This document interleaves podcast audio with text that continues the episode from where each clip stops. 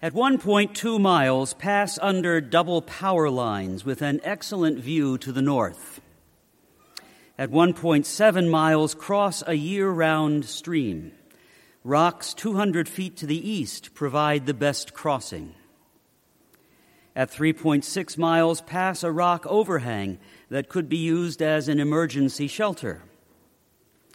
At 4.5 miles, there is a blue blazed side trail leading east 800 feet to a campsite with a spring.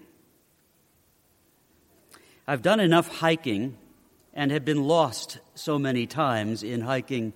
I know it's always good to have a good guidebook when one is following a trail or trying to.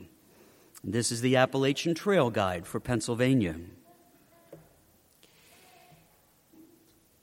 God provides a trail guide, especially in troubled times.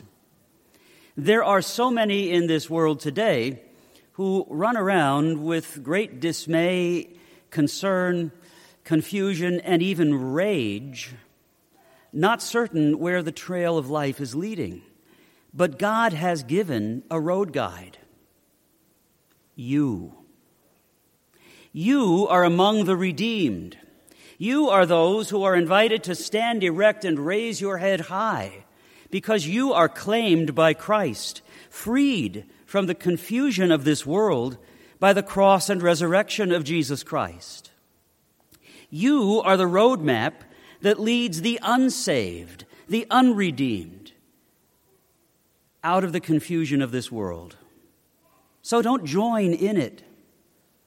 Don't join in the rage that marks our society. Don't join in the darkness that seems to veil the eyes and minds of so many today. Rise above that because you're better than that. You belong to Christ. You are redeemed. Heaven has already started for you. So today, start living the life of heaven that others can look to you and, as St. Paul urges, give them a reason to ask for your joy. Why are you different? Why aren't you complaining about the world like everybody else? Why do you seem so happy and buoyant and hopeful? Because I belong to Christ Jesus, and he who is in me is greater than he who is in the world begin the life of heaven today and be the guide that leads so many others out of the darkness of this world.